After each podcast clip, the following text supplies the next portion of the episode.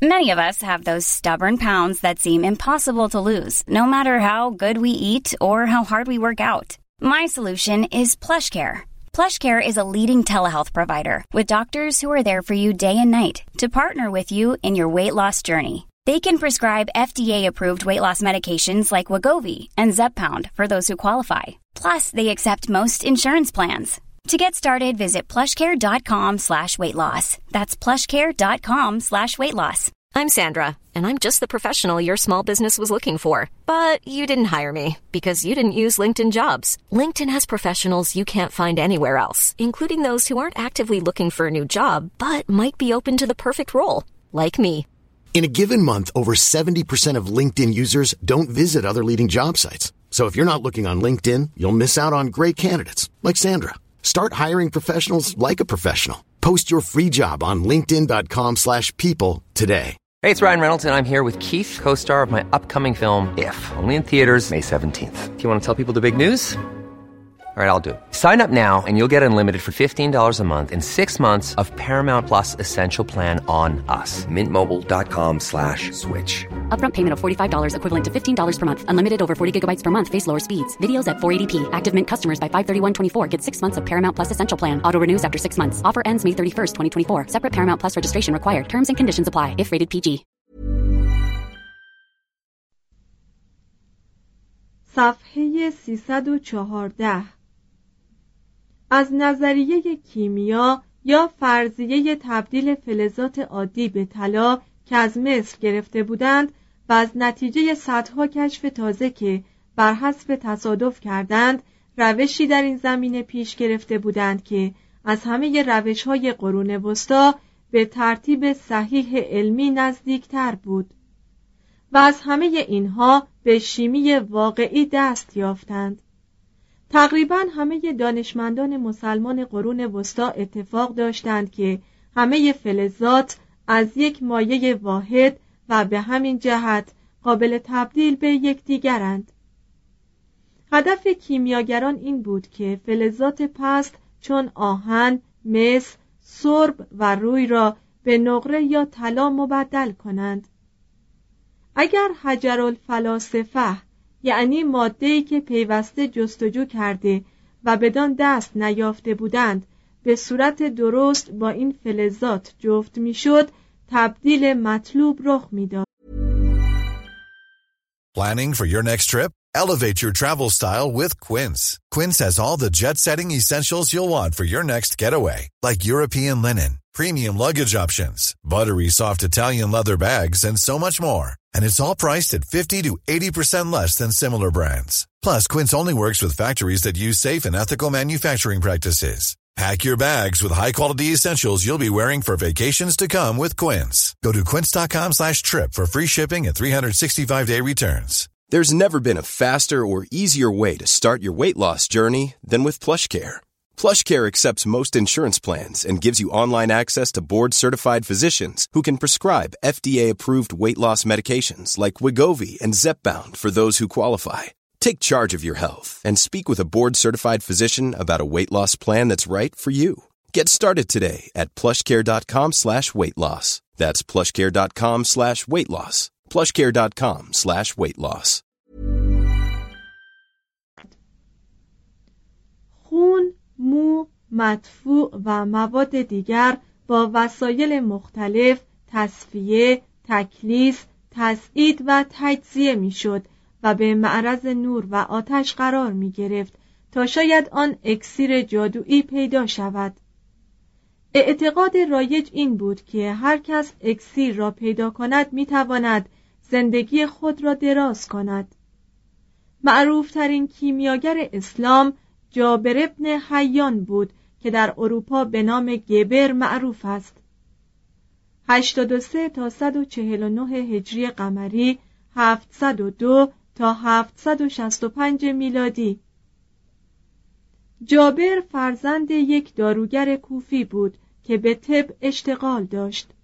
اما بیشتر وقت خود را با انبیق و بوته به سر می کرد مورخان یکصد تعلیف یا بیشتر به او نسبت می دهند که در حقیقت از معلفانی گمنام است که به قرن دهم میزیستند.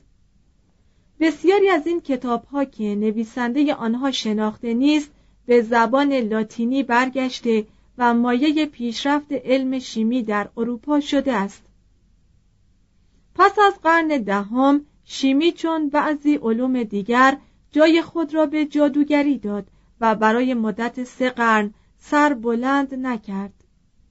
از علم زیست شناسی اسلامی آثار کمی به جا مانده است.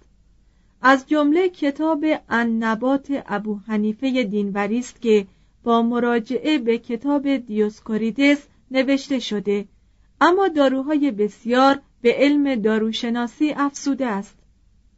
دویست تا دویست و هشتاد و دو هجری قمری هشتصد و پانزده تا هشتصد و نود و پنج میلادی زیست شناسان مسلمان روش تولید میوه های تازه به وسیله پیوند را می دانستند.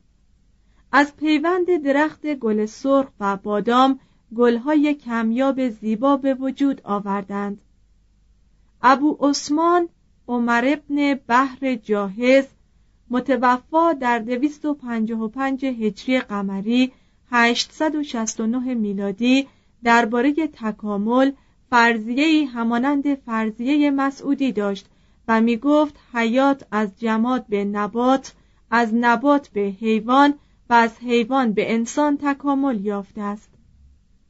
شاعر صوفی جلال الدین رومی این فرضیه را پذیرفته و بران افسوده است که اگر در گذشته چنین بوده در مرحله بعد انسانها فرشته و در نهایت خدا خواهند شد.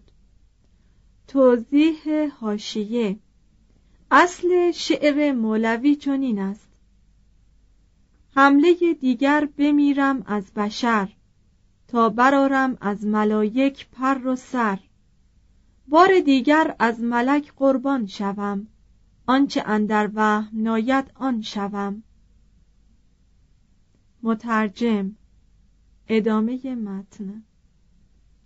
سه پزشکی.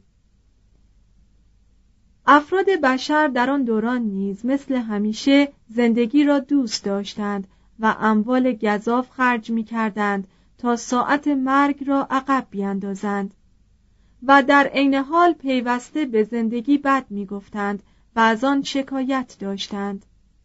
اعراب وقتی وارد شام شدند درباره طب فقط کمی اطلاعات ابتدایی داشتند و از ابزار و لوازم طبی جز اندکی که آن هم بیفایده بود چیزی نداشتند. وقتی ثروت فزونی گرفت به شام و ایران گروهی طبیب دانشور ماهر به وجود آمد.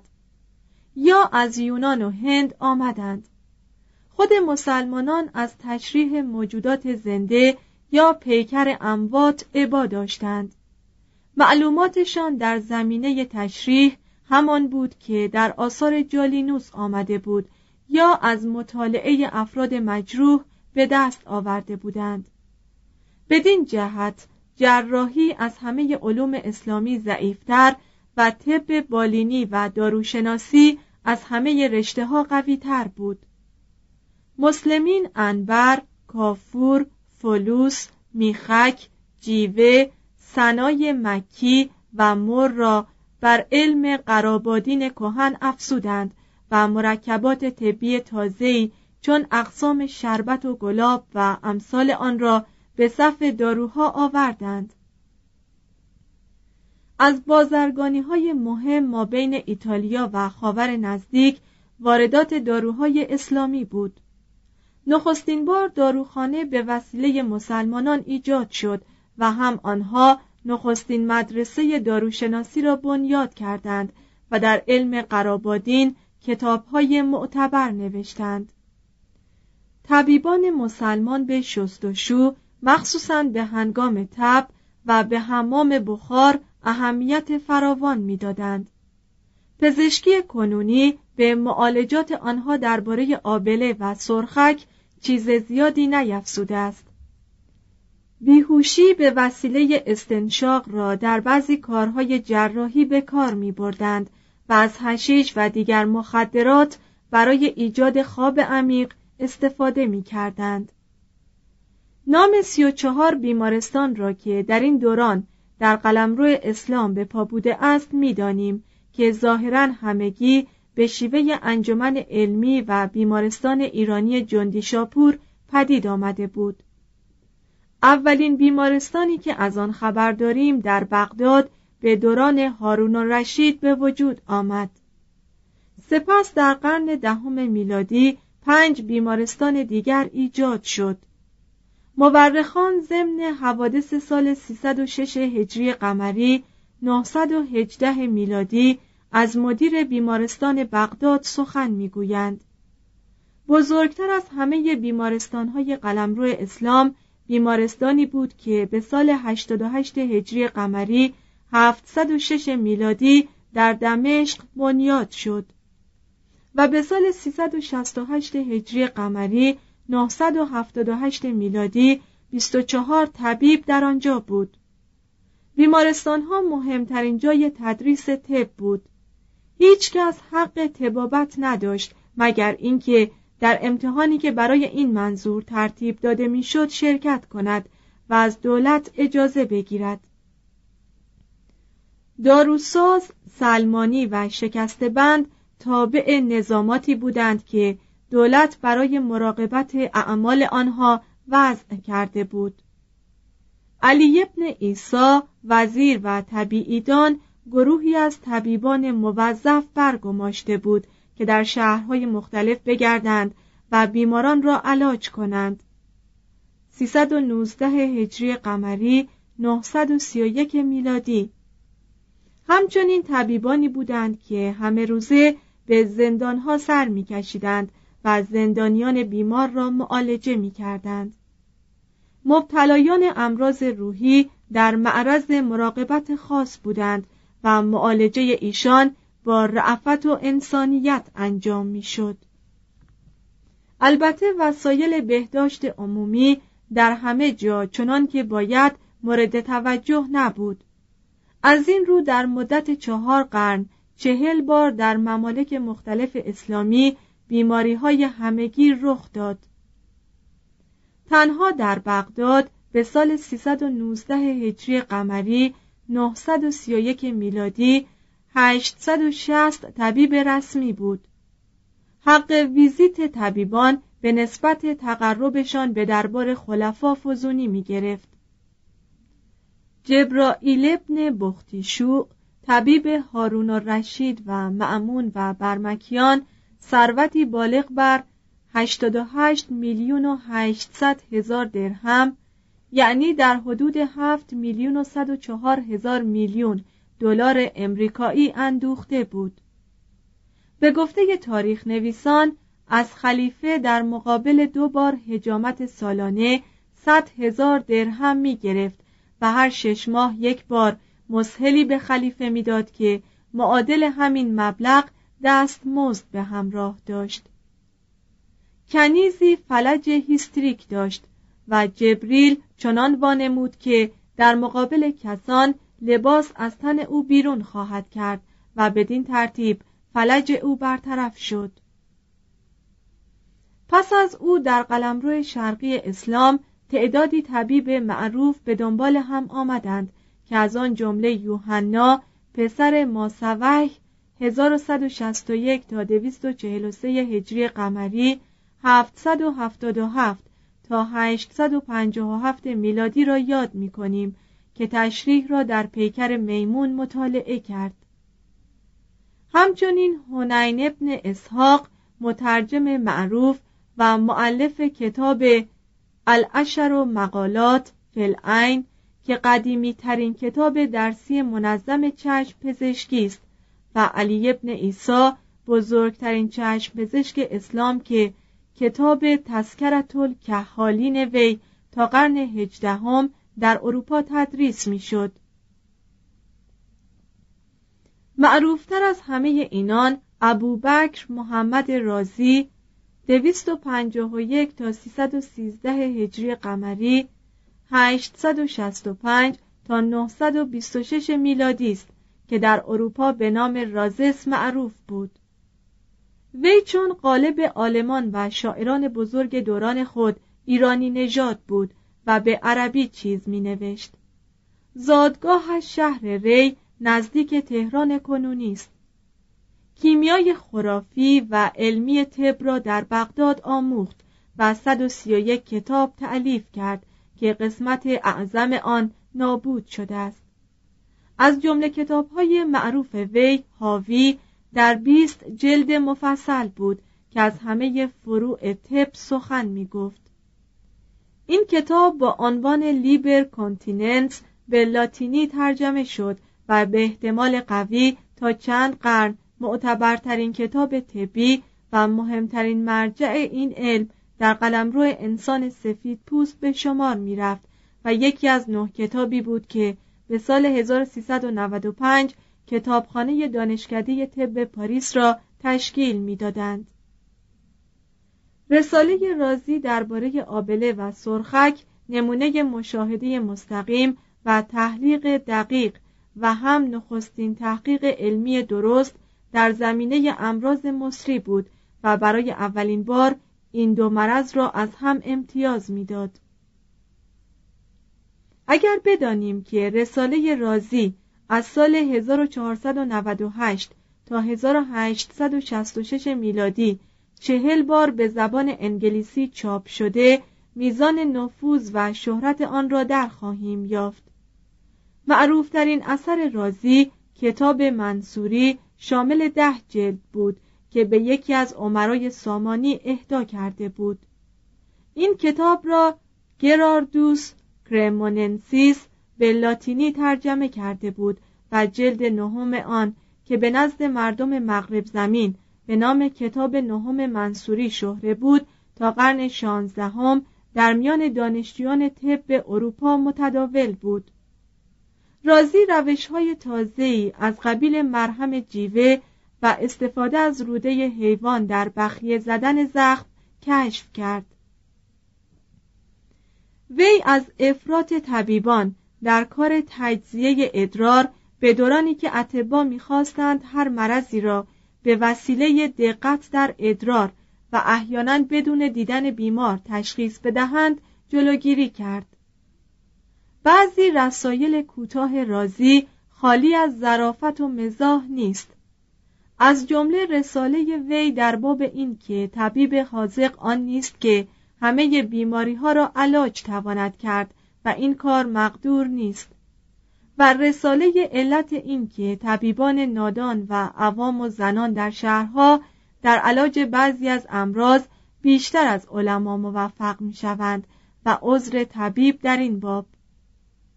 به اتفاق آرا رازی مهمترین طبیب اسلام و بزرگترین عالم طب بالینی در قرون وسطا بود.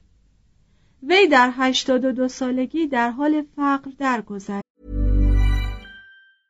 Want to get a chiseled look in the jawline? Sculpt and shape your jawline with added volume from Juvederm Volux XC. Juvederm Volux XC is an injectable gel specifically designed to be robust enough to improve moderate to severe loss of jawline definition. And it is the first and only hyaluronic acid filler approved for the jawline. Add volume to your jawline for a chiseled look with Juvederm Volux XC. For important safety information and to find a licensed specialist, visit juvederm.com that's J U V E D E R M.com. Not for people with severe allergic reactions, allergies to lidocaine, or the proteins used in Juvederm. Common side effects include injection site redness, swelling, pain, tenderness, firmness, lumps, bumps, bruising, discoloration, or itching. There's a risk of unintentional injection into a blood vessel, which can cause vision abnormalities, blindness, stroke, temporary scabs, or scarring. Talk to a licensed specialist to find out if it's right for you.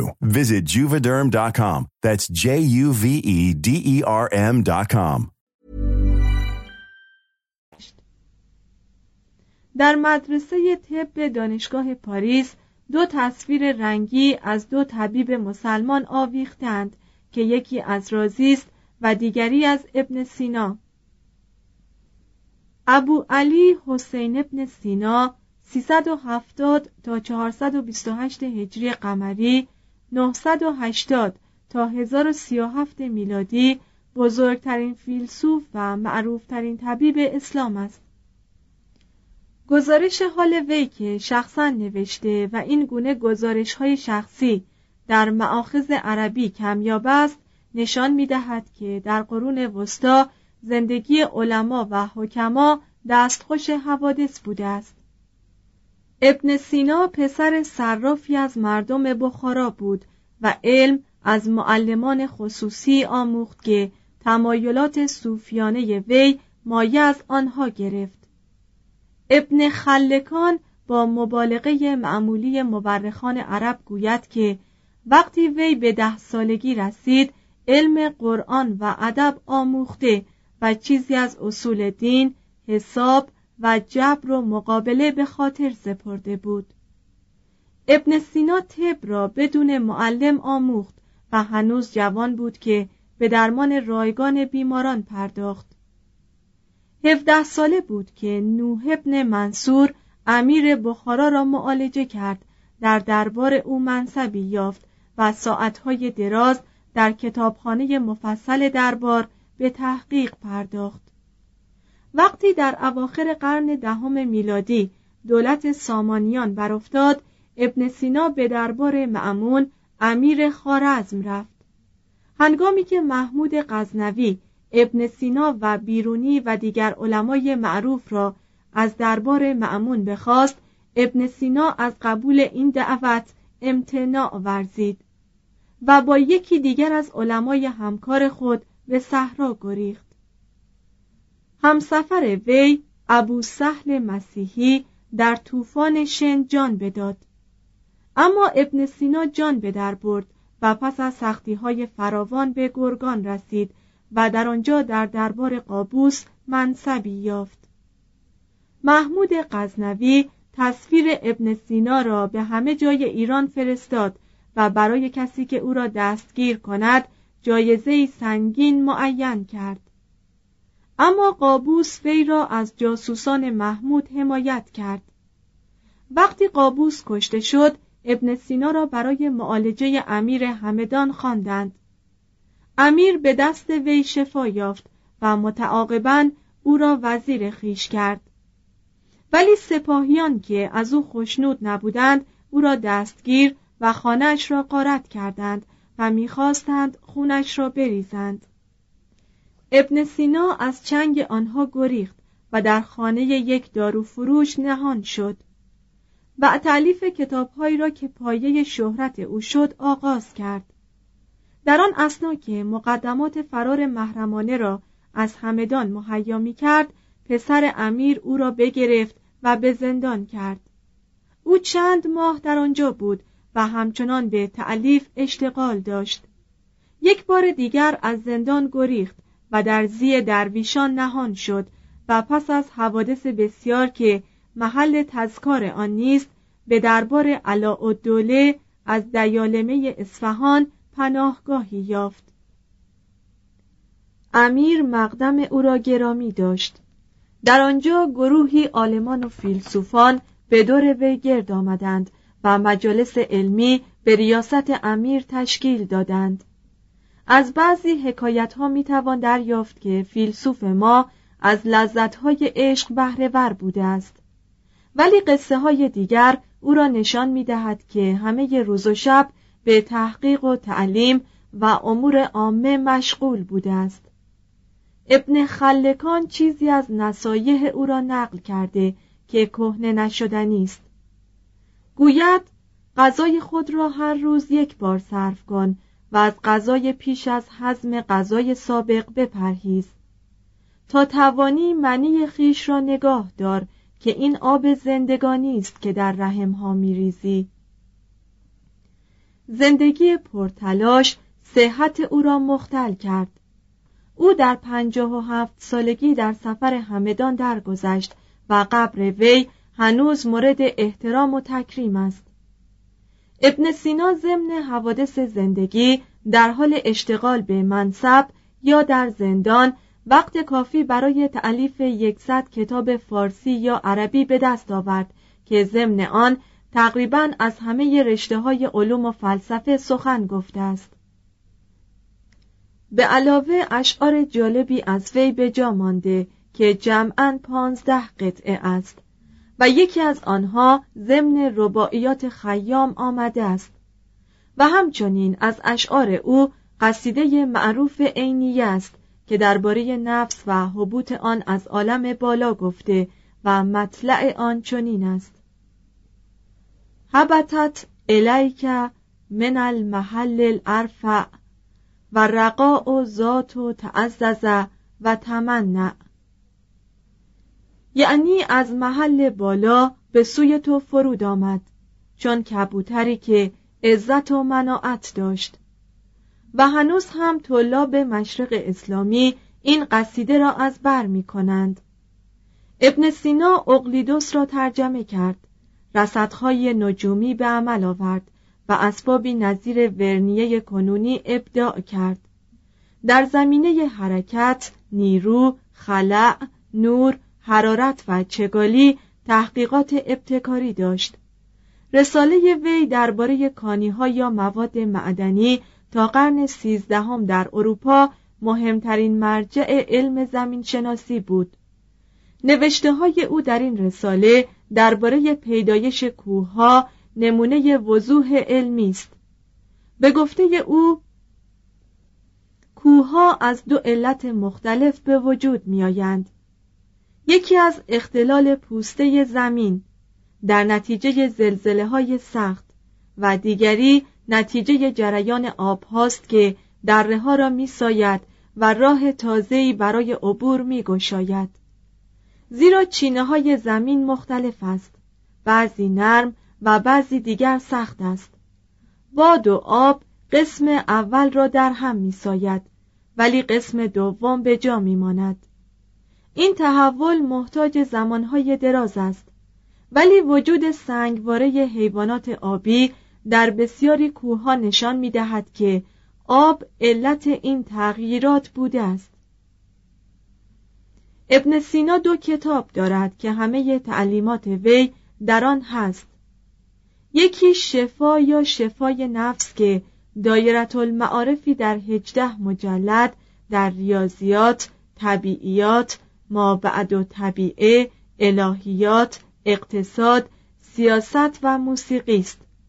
و دیگری قانون یا کتاب القانون فتب که بحث بسیار مفصلی درباره وظایف الاعضا علم بهداشت درمان و داروشناسی است. و گاه به گاه از مسائل فلسفی نیز سخن می‌گوید. کتاب قانون ترتیب و روشی نکو دارد و احیانا به مرحله کمال بلاغت می رسد. ولی علاقه شدید شیخ الرئیس به طبقه بندی و تفکیک آفتی است که خود او دوایی برای آن نیافته است یادآوری معلف در آغاز کتاب موجب تشویق مطالعه آن نیست زیرا می‌گوید هر که بخواهد تعلیمات آن را فراگیرد و به کار بندد میباید بیشتر آن را به خاطر بسپارد و کتاب یک میلیون کلمه دارد به نظر وی تبابت فنی است که موانع را از راه طبیعت سالم بر می دارد. وی در آغاز از امراض خطرناک سخن می‌گوید و علایم و تشخیص طریق علاج آن را بر می شمارد. بعضی فصول کتاب درباره پیشگیری و وسایل بهداشت عمومی و خصوصی و معالجه به وسیله تنقیه، هجامت، داغ کردن و استهمام و ماساژ است. تنفس عمیق و فریاد گاه به گاه را برای تقویت ریه، سینه و هنجره توصیه می کند. کتاب دوم اطلاعات یونانیان و مسلمین را درباره گیاهان طبی خلاصه می کند. کتاب سوم از بعضی بیماری ها و طبیعت آن بحث می کند و ضمن آن درباره ذات الجنب و ذات الصدر نزله امعا امراض تناسلی انحرافات جنسی و امراض عصبی و از جمله عشق تحقیقات عالی دارد. کتاب چهارم درباره تبها و جراحی و وسایل آرایش و مراقبت مو و پوست است. در کتاب پنجم که خاص مواد دارویی است طریقه ساختن 760 دارو ذکر شده است. کتاب قانون در قرن دوازدهم به لاتینی ترجمه شد و به جای کتاب های رازی و جالینوس مورد استفاده مدرسه های طب اروپا قرار گرفت و تا نیمه های قرن هفدهم این مقام را حفظ کرد. در دانشگاه های لوون و مونپلیه مراجعه آن را به شاگردان سفارش می کردند. ابن سینا از همه معلفان طبی قرون وسطا برجسته تر بود. رازی بزرگترین طبیب، بیرونی بزرگترین جغرافیدان، ابن حیسم بزرگترین دانشمند نورشناس و جابر ابن حیان بزرگترین شیمیدان این دوران بوده اند.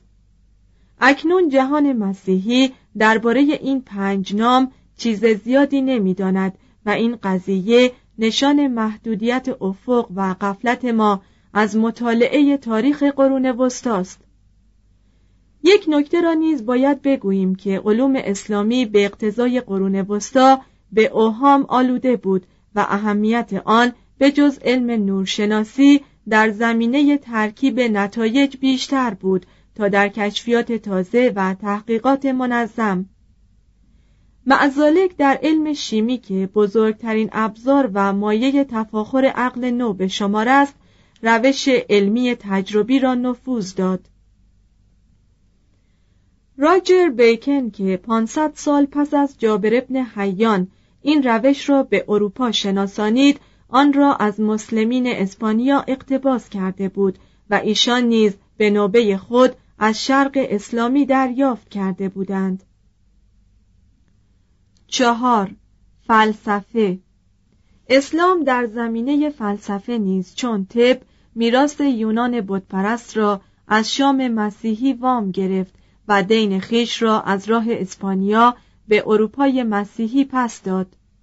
البته عوامل زیادی جمع آمد تا انقلاب معتزله فلسفه کندی فارابی ابن سینا و ابن رشد پدید آید. اندیشه هندی از راه غزنه و ایران در رسید و عقاید زردشتی و یهودی درباره قیامت در فلسفه اسلام تا حدی بازتاب یافت.